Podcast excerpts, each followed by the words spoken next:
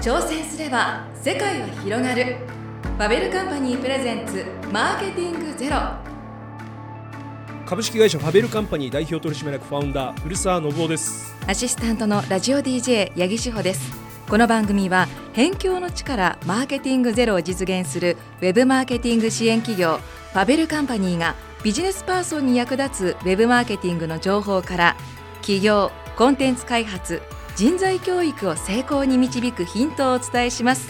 33回目のテーマは海外 SEO マーケターから絶賛の嵐。若手社員が海外プレゼンを成功させるまで。ファベルカンパニーのメンバーは外部の講演会セミナーに積極的に登壇されていますよね古澤さん、はいあのファベルカンパニーでは創業当初から情報発信を積極的に行ってきましたし、はい、えー、多くの優秀なマーケターとつながるためにも知見を持ったメンバーがですね積極的に外部のイベントに参加してるんですね。もう18期ですからもう創業当初から、まあ、昔は私もガンガン外で話してました、はい、先日は海外のイベントに登壇したメンバーもいたとか。はい。あの以前よりですねうちの取締役の鈴木健一っていうのがいるんですけどね、はい、えー、彼がですね海外の SEO カンファレンスに登壇するってことをもう56年前からですね、はい、実行してるんですね、はい、で鈴木健一はですね SEO 業界では知らない人はいないと言われている海外 SEO 情報ブログの運営者で、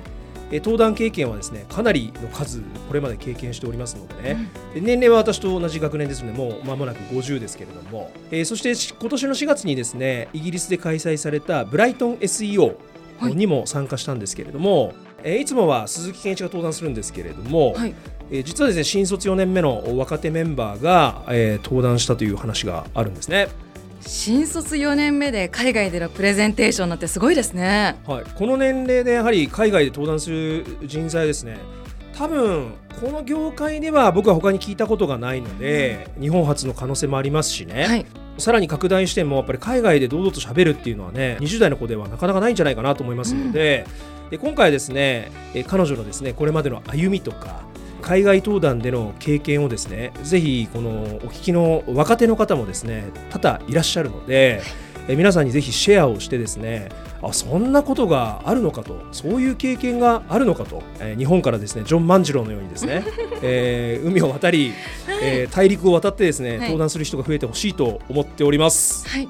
それでは自己紹介お願いします。ファベルカンパニー新卒4年目開発グループエンジニアチームの市川理央です。よろしくお願いいたします。よろしくお願いします。古澤さんまずは簡単に市川さんについてご紹介いただけますか、はいえー、市川さんはですね現在プロダクトいわゆる見える化ですね、はい、見える化群のですねさまざまなプロダクトがありますね。見える化 SEO ですとか見える化ヒートマップですとか、はい、えー、それらのですね開発ディレクションを担当してるんですね。えー、ですからあいわゆる新機能ですとか新サービス、こういったものをですねやはり現場のお客様それから弊社の営業や CS と常にですね情報を交換しながらですね、はい、でこういうものがあったらいいんじゃないかということを仮説を立ててそしてこれですねエンジニアチームいわゆる手を動かすですねエンジニアの人たちとけんけんがくがくやってですね、はい、新しいサービスや機能を作っているとい。うことなんですね。で、えー、性格的にはですね、まあ、もうとにかく物落ちしないっていうところはすごいですよ。っ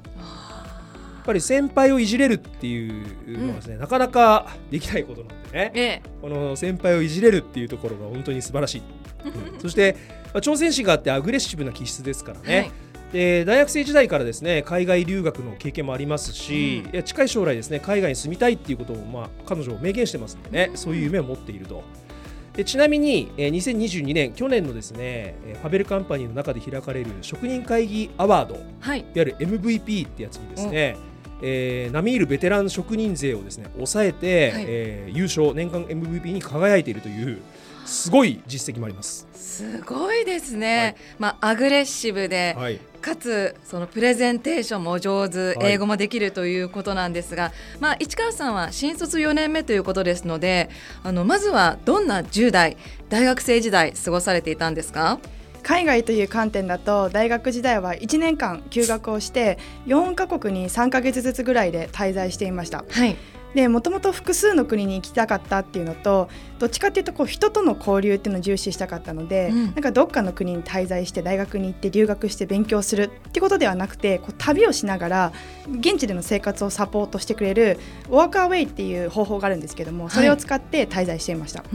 い、で特にですねメキシコとロサンゼルスに3か月ずついたことがあったんですけどその際は現地のホステルあのユースホステルですねバックパッカーが集まるようなユースホステルでのお手伝いをしていたんですけども、やっぱりバックパッカーが集まるっていうことでこう世界中から集まった同年代の仲間と一緒にホステルの運営をするっていうのがすごい楽しかったなっていうのをいまだに結構思い出したりとかもしています。働きながら旅をするという感覚ですかね。そうですね。まさにその通りです。市川さんは英語はもともと話せたんですか？そうですね。小さい頃からあの英語はずっと習っていました。でその後も大きくなってからもなんか英語を話す機会はずっとありましたし海外の友人とかあとまあ日本にいるそういう友人とかともずっと英語を使ってこうコミュニケーションを取るってこともありましたしあとはまあ個人的にもずっと海外の映画とかドラマとか音楽とかがすごい好きなので、うん、なんか一人のいる時間とかも結構そういうコンテンツを見たりとかはすることが多いです、はあ、ずっと学習されていたんですね。学習っていう感覚は正直なかったんですけど、うん、なんか常にずっとこう英語で何か見てるみたいなこととかは多かったです。ね会話をしてたんですか？会話もすることも多かったです。はい、うん友人もどんどん増えていくとさらに会話する機会も増えますもんね。そうですね。はい。プレゼンテーションというのはどうやって学んだんですか？プレゼンに関してはですね正直こう何か学んだわけではなくて素でできてるっていう。すごい。大げさに、大げさに言うと そんな感じです、はい、あまあでも正直そうですね。小さい頃からあの国際的な環境でまあ育ったっていうこともあったので多分こう大勢の人の前でこう話したりだとか、はい、なんか新しい環境に挑戦するっていうのをこう恐れることもなかったりとか楽しめる人間なんじゃないかなっていうのがありますね。うん。あの市川さんの職人会議のプレゼンの資料私も拝見したんですが資料がとっても見やすくって内容もこう起承転結がしっかりしているなと思ったんですがそれもこう自然と身についたなという感覚なんですか？そうかもしれないですね。あ のどっちかっていうとまあ資料のその見やすさはみたいなところは当時弊社にいたデザイナーの方にこういろいろ見てもらって直していただいてアドバイスいただいてっていうのがあったので見やすさっていうのはそこであのサポートいただきました。で内容に関してはあのまた別のそのベテランの職人の方にも一緒にアドバイスをいただいて精査していったっていう部分があったので、うん、ここに関してはなんか自分で全部作ったっていうよりかは周りの協力もあって出来上がったものかなと思います。もともと話すのが好きだったけれどもこうプレゼン資料に関してはこう先輩たちのサポートも得ながら作っていったというところなんですね。そうですね、うん、あの海外に行くことが好きということですがなぜファベルカンパニーに入社したんですか？海外での就職っていうのは考えなかったんですか？もちろん考えました。でも環境よりも自分のスキルとかキャリアを確立させるっていう方が優先度的には高かったんですよね、うん、で特に大学生時代とか就活をしていた時は、まあ、これといってやりたいことが明確にあったわけでもなかったんですよ。でそれがすごく自分的に嫌でそんな自分がすごい嫌だったっていうのを覚えています。でデジタルマーケティングだったらすごいスキルが明確だし海外へのチャレンジっていうのもどんどんできそうだなっていうふうに思ったのでこの業界を志望しましたで面接の時にですね弊社の役員の副島っていうものがいるんですけどもで副島にそれを伝えたらそれうちの会社でやってみたらいいじゃんっていうふうに言ってくれたんですよね。なんかそれがすごく嬉しくてあこの会社だったら、まあ、早くスキルを身につけられるなっていうふうにも思いましたしそういったなんか個人の希望とか今後こう将来なりたいみたいなところを尊重してくれるようなこうウェルカムな感じに惹かれて入社を決めました。うん、SEO 自体にはもともと興味あったんですか？いえ全くです。SEO の存在すら知りませんでした。そう。なんですね。デジタルマーケティングは興味あったけど。そうですね。あなんとなく SEO っていうのはその、まあ、デジタルマーケティングの一つあくまでも一つの選択肢みたいな感じでしか捉えてなかったので、うん、SEO をやりたいみたいなことあったわけではなかったですね、まあ、そんな市川さん入社してからどんな仕事を担当されたんですか？いろんなことを経験させてもらいました。インサイドセールスとかフィールドフィールドセールスいわゆる営業ですね、はい、もしましたしあと CS も少しさせてもらいましたし。カスタマーサクセス。そうですね、はい、でインハウスのウェブディレクション、まあ、あの自社で持っているサイトのウェブうん、ウェブサイトの改善とかのディレクションですね、うん、っていうものも経て今はそのプロダクト開発のディレクションをしています。うん。もともと営業職からスタートしたんですけども最初は毎日泣いてました。えー、想像できない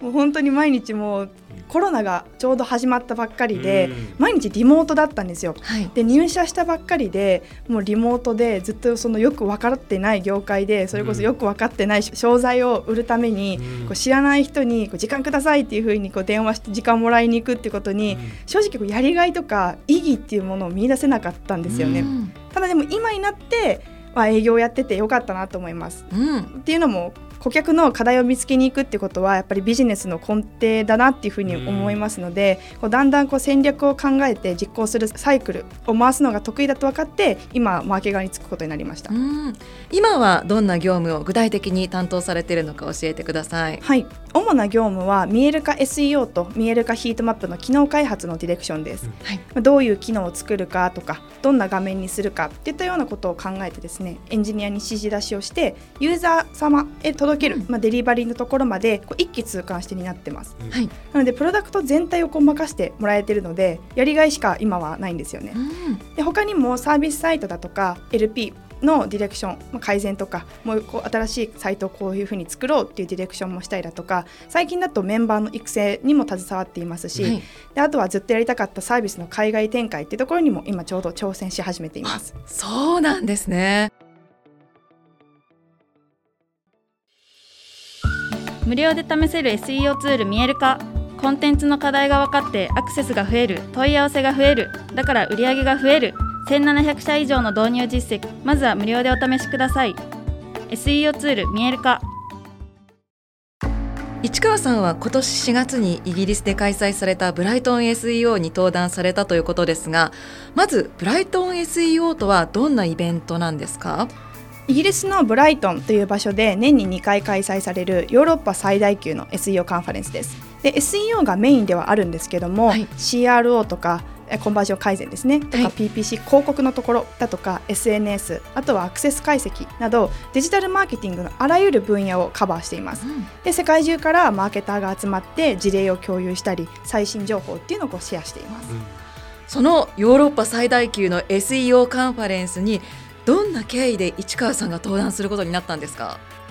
もともとは登壇経験のある弊社の鈴木健一に背中を押されて応募して登壇することになりました、はい、で先ほど古澤からあった社内の発表会この職人会議ってところに登壇をしてその評価者の一人であった鈴木健一から海外に興味があるんだったら海外登壇してみたらいいんじゃんっていうふうに提案いただいたんですよね、はい、でもでもその時は海外カンファレンスってもそもそもどんなものなのかっていうことすら分かっていなかったので、まあ、まさか自分が登壇できるなんて思っていませんでした、うん、だったんですけど去年の10月にあの参加者としてブライトン SEO に参加したんですよ、はい、でその時にその海外カンファレンスの雰囲気がすごい楽しくて、うん、そこに対して憧れを抱くようになったので、うん、じゃあ登壇にチャレンジしてみたいなっていうふうに思うようになったんですよ、はいでその後その次の開催に向けてもう応募っていうのが開始していたので、はい、実際に応募を出してみたら主催者側から OK っていうふうに言っていただいて登壇することになりました。これってあの一般公募みたいな形なんですか？推薦でもなくて。そうですねはい。これ選ばれた理由とかって聞いてるんですか？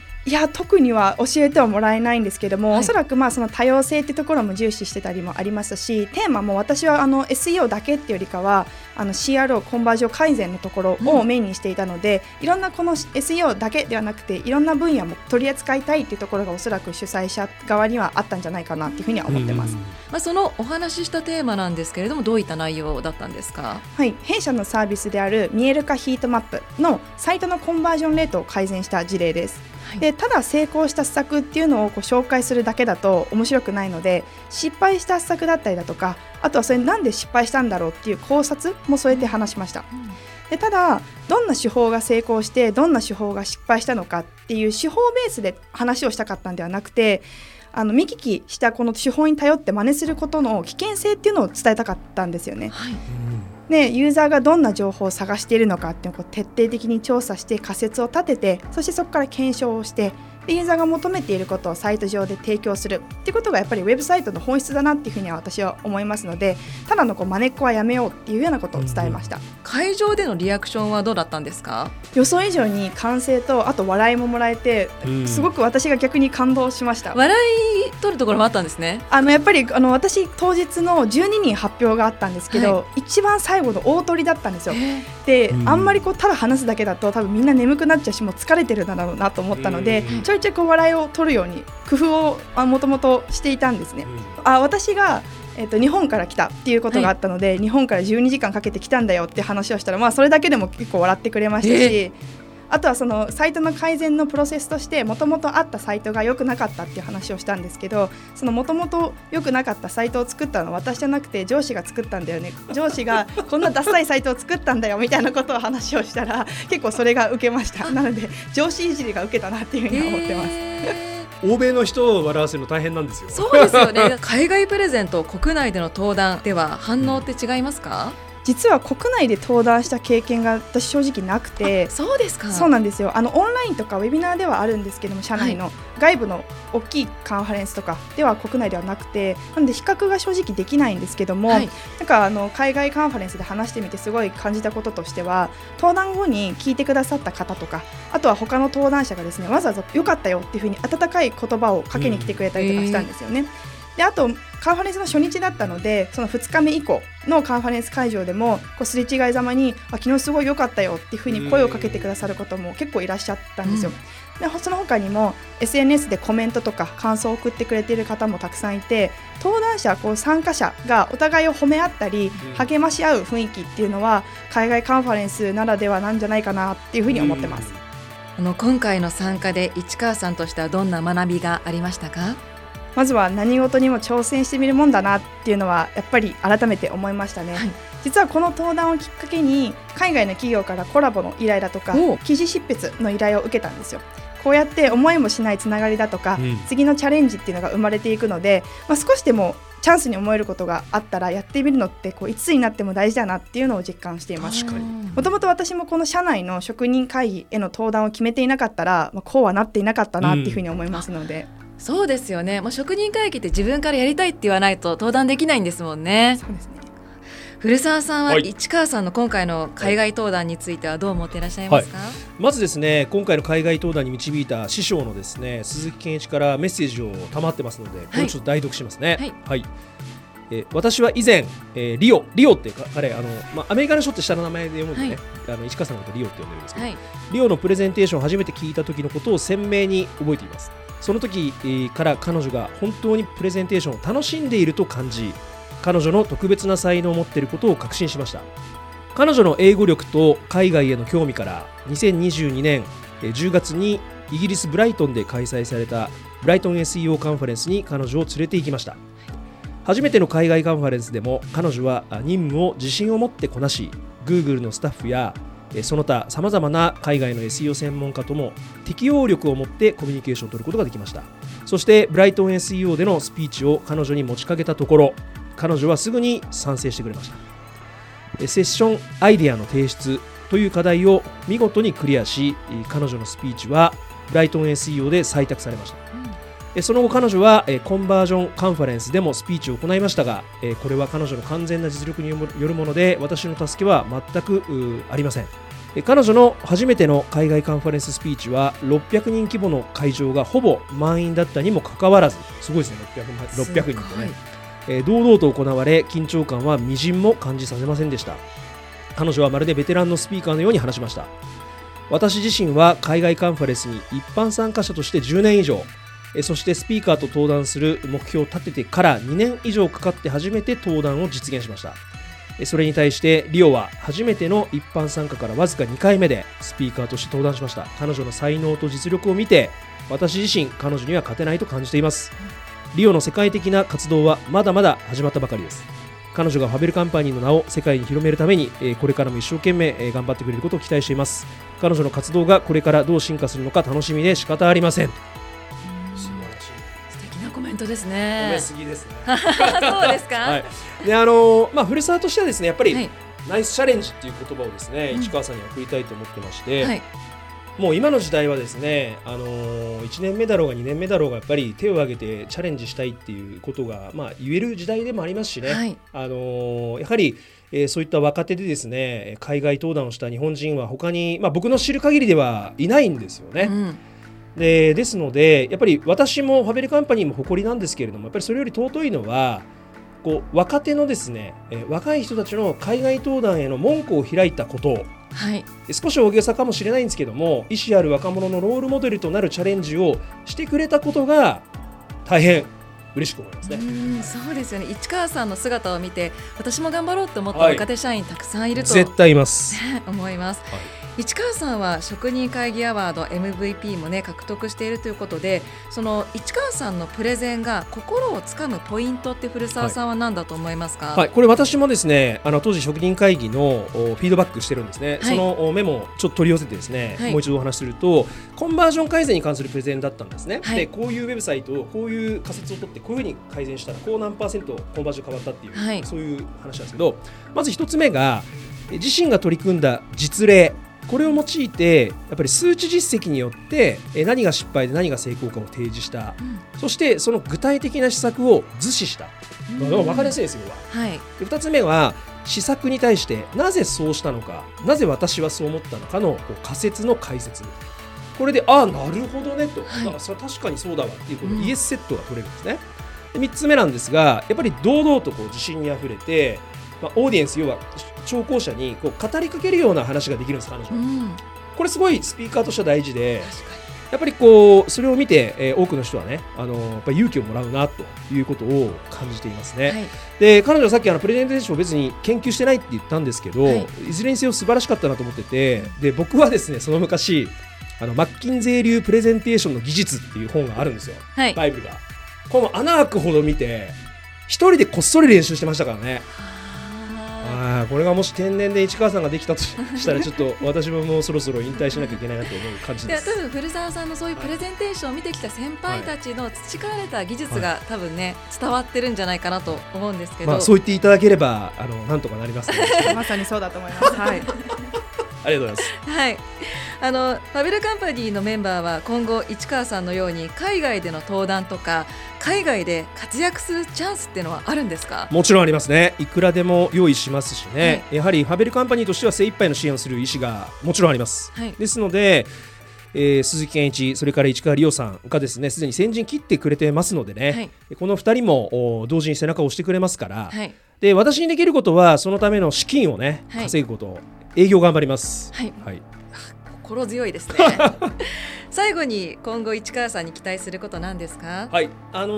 ー、ちょっと冒頭でも話しましたけど、はい、私あのジョン万次郎の話がすごく好きでしてね、うん、あの幕末の、はい、まあ本人の意思とは別なんですけどアメリカ大陸にまあちょっといろいろとふとあって渡ってしまって、はい、えー、そこで学んだことを日本に持って帰ってきたという人なんですけれどもねジョン万次郎あるいはですねあの私の奥さんはですねジャンヌ・ダルクが好きでですねこういう人になってほしいなと。で、やはり日本初世界へのこうパイオニアとして、えー、そして日本と世界のやっぱり架け橋っていうことでね、うん、あの非常に意欲そのそこに対する意欲的な挑戦をやっぱり期待します。でそのバックアップ体制とその環境を、ね、どこまで提供できるかっていうのがあの経営者としての私に問われているということを考えてますので、はい、まず私自身がそこの器を、ね、広げないといかんということを毎日考えています。あの市川さんは古澤さんの言葉を聞いてどう思いますか？今回は私一人の海外挑戦でしたけども今後は後輩だとか他のメンバーの後押しさらにはプロダクト全体、まあ、会社全体のですね海外展開も挑戦したいというふうに本気で思ってます。なのでそういった仲間集めをしていくことも頑張りたいなと思いますので古澤さんまだまだいろい。ろ挑戦させてください。もちろんです。チャレンジ精神にあふれるメンバーがいることも素敵だと思いますが挑戦できる土壌土台を作っていくことも大事だなと感じましたマーケティングゼロでは取り上げてほしいメンバーや古澤さんへの質問を募集しています。また感想やご意見もお待ちしています。概要欄のリンクからお送りください。ファベルカンパニープレゼンツマーケティングゼロ。